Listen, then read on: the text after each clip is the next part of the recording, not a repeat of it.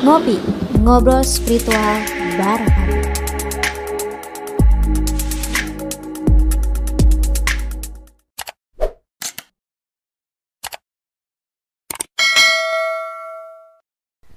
Assalamualaikum warahmatullahi wabarakatuh. Halo sobat semuanya di mana pun berada Para generasi milenials yang selalu penuh semangat. Sore hari ini saya mau ngajak sobat-sobat semuanya untuk ngopi. Namun ngopi kali ini bukan ngopi biasa Tapi lo ngopi yang luar biasa Yaitu ngobrol spiritual Bersama siapa? Nanti akan saya kenalkan guru spiritual kita yang sudah ada di samping kita nanti. Untuk sobat ngopi semua, uh, dimohon untuk support, dukung channel uh, konten baru kita ini dengan like, subscribe, dan juga share channel kita. Tadi saya janji nih mau ngenalin guru spiritual kita yang sudah hadir di samping saya. Beliau ini adalah Kiai Ageng Halifatullah Malika Zaman, seorang tokoh spiritual Nusantara yang juga menjadi ketua Dewan Majelis Syuro. Persemakmuran Pewaris Nusantara yang merupakan paguyuban para raja dan sultan serta pemangku adat se-Nusantara. Luar biasa sekali ya guru spiritual kita kali ini. Dalam kehidupan sehari-hari, beliau akrab disapa dengan panggilan Abi. Terima kasih untuk Abi sudah mau Sama-sama. hadir Sama-sama, ngopi Mbak bareng Nita. sobat ngopi semuanya. Sama-sama. Ya, jadi untuk tema ngopi sore kita hari ini Abi, ini membangun kekuatan spiritual generasi milenial untuk menghadapi tantangan era revolusi digital. Nah, jadi seperti yang kita tahu, sekarang kan kemajuan teknologi sudah semakin pesat banget Abi ini. Kita mau pesan makanan udah gampang banget. Mau dapat informasi udah semakin gampang juga. Iya, iya. Nah, ini kebetulan adanya di era generasi milenial atau generasi Z sekarang yang banyak disebut orang ya, Abi. Cuma ternyata selain ada kemudahan tadi, ada eh, perkembangan tadi, ternyata ada juga eh, yang harus kita waspadai dari perkembangan teknologi tadi. Kalau misalkan kita tidak diimbangi dengan akhlak dan juga etika sama adab ini berbahaya sekali ternyata Abi. Nah, menurut Abi nih dari fenomena yang terjadi sekarang ini bagaimana nih Abi? Iya. Ya. Eh, terima kasih Mbak Nita. Juga terima kasih kepada tim kreatif khususnya tim ngopi. Saya diundang sore-sore ini dalam rangka kita ngobrol spiritual ya. Saya ucapkan Assalamualaikum warahmatullahi wabarakatuh. Waalaikumsalam warahmatullahi Alhamdulillah wa syukran lillah wala haula wala quwata illa billah ashadu an la ilaha illallah wahdahu la syarikalah jadi kita sore ini mem- me- membahas ngobrol ya nah, kalau membahas ke ini ke pusing pala nanti kita ngobrol aja Kita ya ngobrol aja Abi. ngobrol ya fenomena yang terjadi di tengah masyarakat khususnya di kalangan generasi milenial dan generasi Z ya. Pertama, kita harus bersyukur ya. Karena ada generasi semacam eh, seangkatan Mbak Nita ini dan teman-teman yang lain itu ya bisa menikmati kemajuan zaman. Itu harus kita bersyukur itu ya. Eh, mengalami kemajuan teknologi dengan handphone ya selfie selfie gitu ya jadi saya juga suka kalau difoto sih sama ini sama tim kreatif ini acaranya kalau difoto juga senang juga saya gitu ya boleh dong ya nggak ah nah itu satu kelebihan ya jadi tidak ada lagi mo- momen yang terlupakan Abi. kalau dulu moto itu harus ke studio kalau dulu gitu ya. Jadi kalau sekarang capek nggak difoto kan repot juga saya nanti. Nah, oke. Namun, nah ini ada satu hal yang perlu kita juga waspadai. Nah, teknologi, terutama teknologi informasi, ini kayak koin, ya. Ada sisi negatif, ada sisi positif, gitu, ya. Nah ini harus kita waspadai. Nah, kenapa demikian? Saya uh, sudah coba lah menginventarisir apa sih uh, persoalan yang muncul dari fenomena ini ya. Ada sembilan hal paling tidak. Pertama, sekarang ini kurang komunikasi tetap muka. Ya. Semua main jet-jet.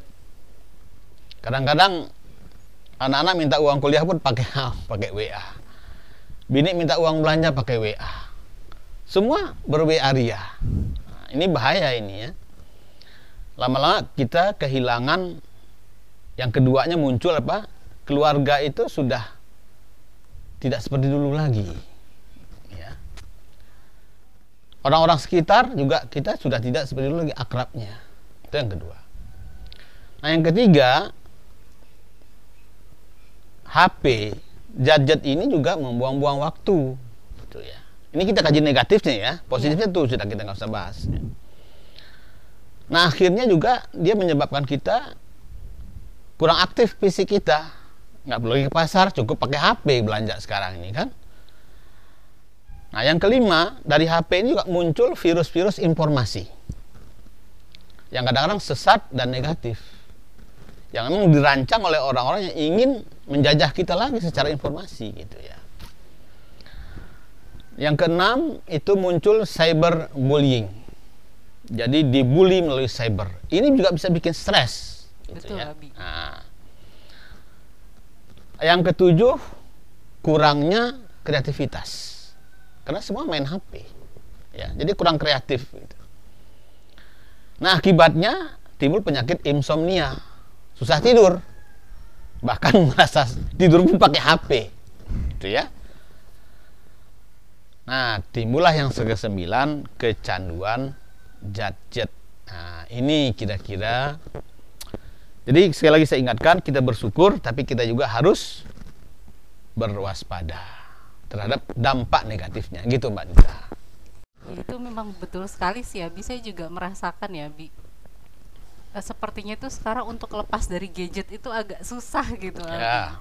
Kita mau makan pun bahkan di meja makan tetap megangnya gadget juga. itu dia. Kita ngumpul bareng-bareng bersama teman-teman atau keluarga pun tetap megangnya gadget juga gitu Iya, kan. iya. Kita mau tidur pun sampai yang dibawa pun gadget gitu. Iya. Nah, berarti sebenarnya kita memang harus menyokong eh, kemajuan teknologi tadi, tapi itu Abi ya. Tapi bagaimana caranya menjaga diri kita supaya kita tuh nggak nggak terus-terusan terkena virus gadget tadi Ya, nah ini memang masalahnya di situ ya. Tapi bukan masalah sebetulnya. Tinggal bagaimana mengatur waktu ya.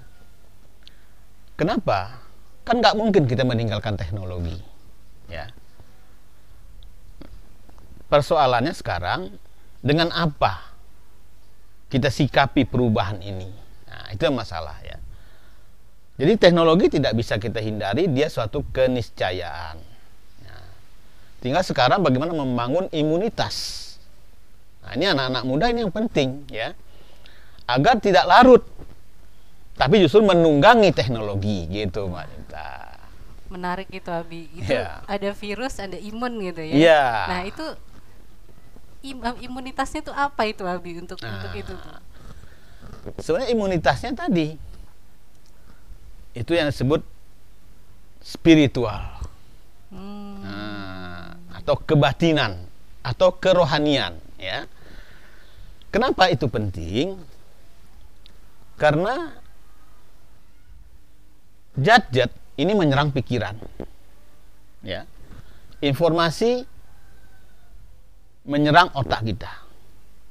Nah, maka harus dilawan dari informasi yang lain lagi. Informasi yang datang dari langit. Nah, yang dari langit ini hanya bisa diterima oleh spiritual, oleh batin kita. Jadi perlu penguatan spiritualitas gitu. Nah, dari tadi kan Abi mengungkapkan spiritualitas, spiritualitas, spiritualitas nih, tapi Ya. banyak dari kita nih Abi dari generasi-generasi milenials bahkan mungkin yang generasi sebelumnya juga itu belum sadar dan belum tahu tentang apa sih spiritualitas itu Abi Ya, memang itu persoalan ya. Karena memang di sekolah nggak diajarkan.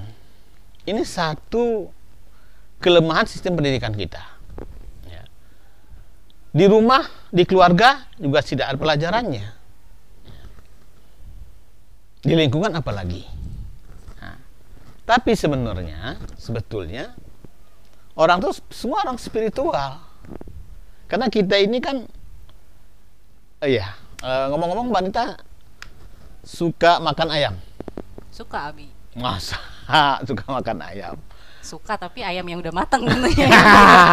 itu ya hati-hati ya. Nah, hati-hati. Jadi ayam yang sudah matang. Apa Mbak Nita punya langganan? Oh saya ada. Jadi saya suka banget sama ayam gepreknya eh, sambal kemangi dapur Umi itu Abi. Nah, oke. Sebelum kita masuk ke ayam, yang dekat dulu deh kita coba. Coba Mbak Nita ngopi dulu. Boleh kita ngopi dulu Abi.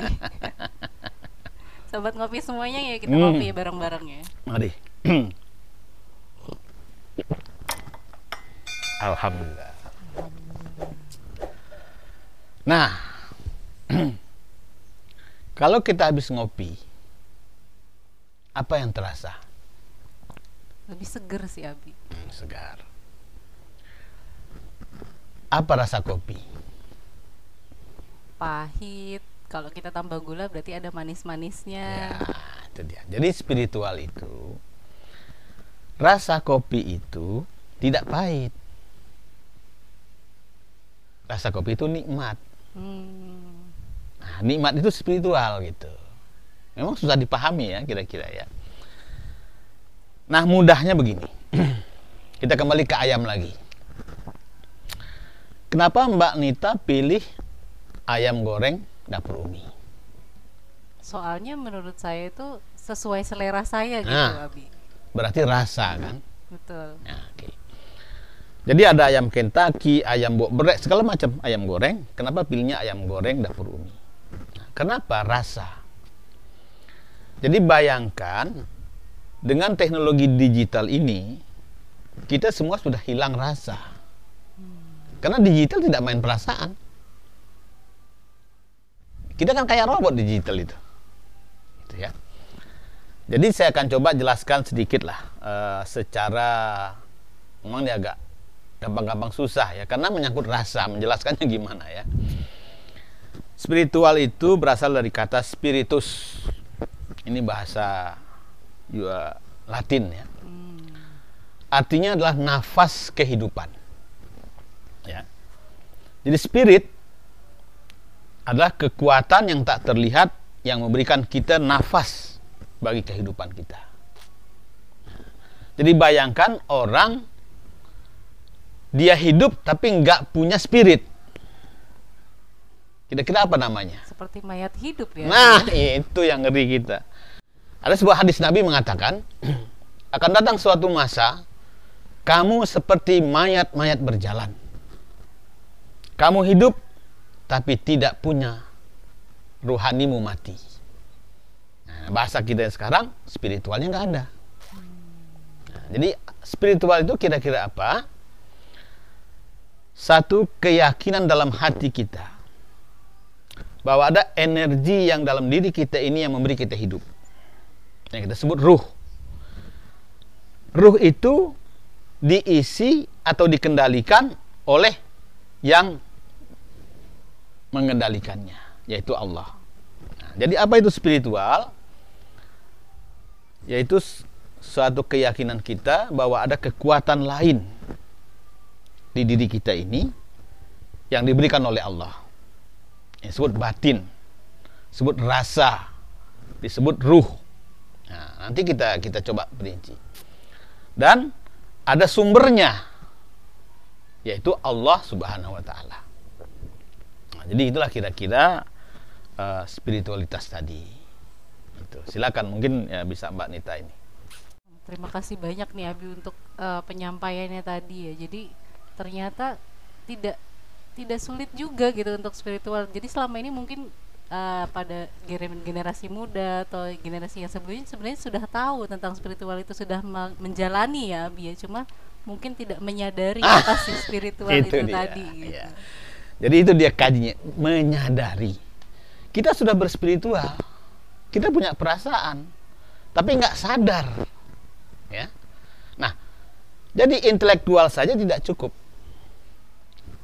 Buktinya, nah, Ini bukan kita maksud menyinggung siapa-siapa ya. Ada tiga kecerdasan manusia. Ya mungkin Mbak Nita juga semua sudah tahu sebetulnya. Cuma belum menyadari aja ya. Satu kecerdasan intelektual. Ya. Sampai dari SD, SMP, SMA, kuliah, S1, S2, S3. Ya kan? Profesor, doktor itu. Tapi kenapa yang koruptor itu umumnya kebetulan barangkali itu justru malah yang intelektual. Iya. Ya, ya tukang beca nggak mau dikorup kan tukang beca. Ya. Nah. Kenapa ini? Mereka sampai korupsi. Apa yang hilang coba Mbak Nita? Sepertinya kayaknya yang hilang itu rasa malunya ya. Bu, ya. itu. Jadi rasanya hilang, ya. Nah, kita sebagai orang Nusantara dididik ini kunci ini ya. Agar cerdas intelektual kita. Cerdas juga rasa kita. Maka kita harus olah rasa, spiritual kita. Jadi dan juga harus cerdas emosional kita, kendali nafsu kita. Jadi kecerdasan emosional, kecerdasan intelektual, kecerdasan spiritual.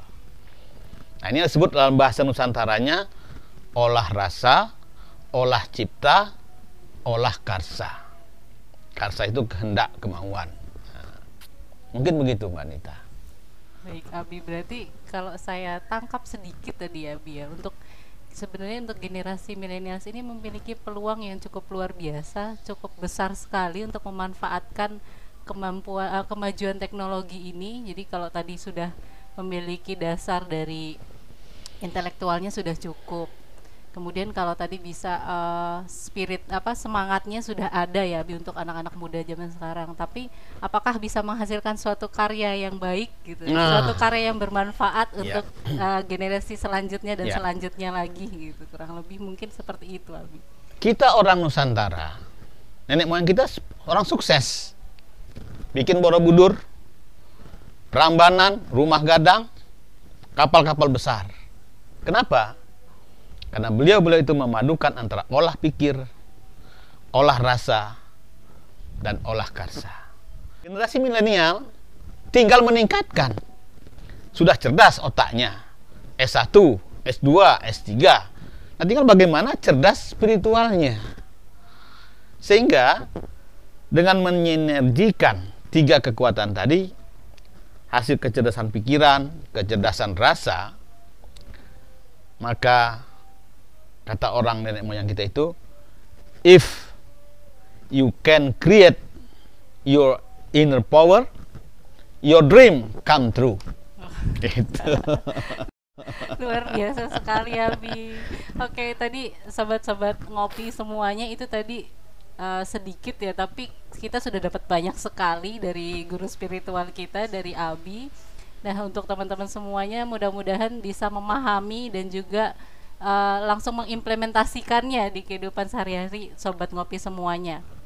Jangan lupa untuk sobat ngopi semuanya untuk di-share karena ini adalah informasi yang bermanfaat ya Abi Ya, ya. men-share sesuatu yang bermanfaat itu luar biasa untuk pahalanya dan lain sebagainya.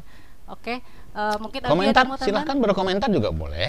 Nah, berkomentar eh, nanti kita akan jawab di pertemuan kita yang lebih lanjut. Oh ya, oke. Jadi untuk sobat ngopi yang lainnya juga silahkan ya nanti di eh, YouTube kita, di channel kita, silahkan untuk komentar. Kemudian juga mau ada masukan, kritik, saran, Iya. atau mungkin tema-tema selanjutnya untuk eh, Kita obrolkan. bahas obrolin di ngopi. Iya. Itu silahkan untuk sobat-sobat ngopi lainnya bisa di eh, share ke kita. Jadi eh, kita bisa untuk memilih nanti dari tim kreatif ya. Tim kreatif bisa memilih nanti mana tema yang akan kita bisa obrolkan bersama Abi guru spiritual Ya, kita. terima kasih. Terima kasih untuk Abi untuk waktunya Ya, sore hari sama-sama. ini. Sama-sama. Ini luar biasa sekali, pengalaman yang sangat luar biasa untuk Ah, saya ya. pribadi juga mungkin untuk sobat-sobat ngopi di rumah Ya. semuanya.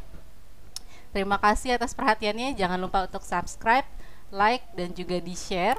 Sampai jumpa di acara ngopi selanjutnya. Wassalamualaikum warahmatullahi wabarakatuh. Waalaikumsalam warahmatullahi wabarakatuh.